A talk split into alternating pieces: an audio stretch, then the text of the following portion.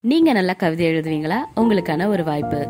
Kovai BST மருத்துவமனை international social development organisation Rathinavani தொண்ணூறு புள்ளி எட்டு community radio the Tamil news இணைந்து வழங்கும் உலக உடல் பருமன் எதிர்ப்பு தினத்தை முன்னிட்டு கவிதை போட்டி.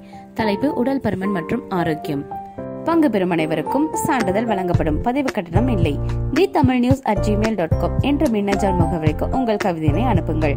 பங்கு பெறும் அனைவருக்கும் எங்கள் மனமார்ந்த வாழ்த்துக்கள். நன்றி.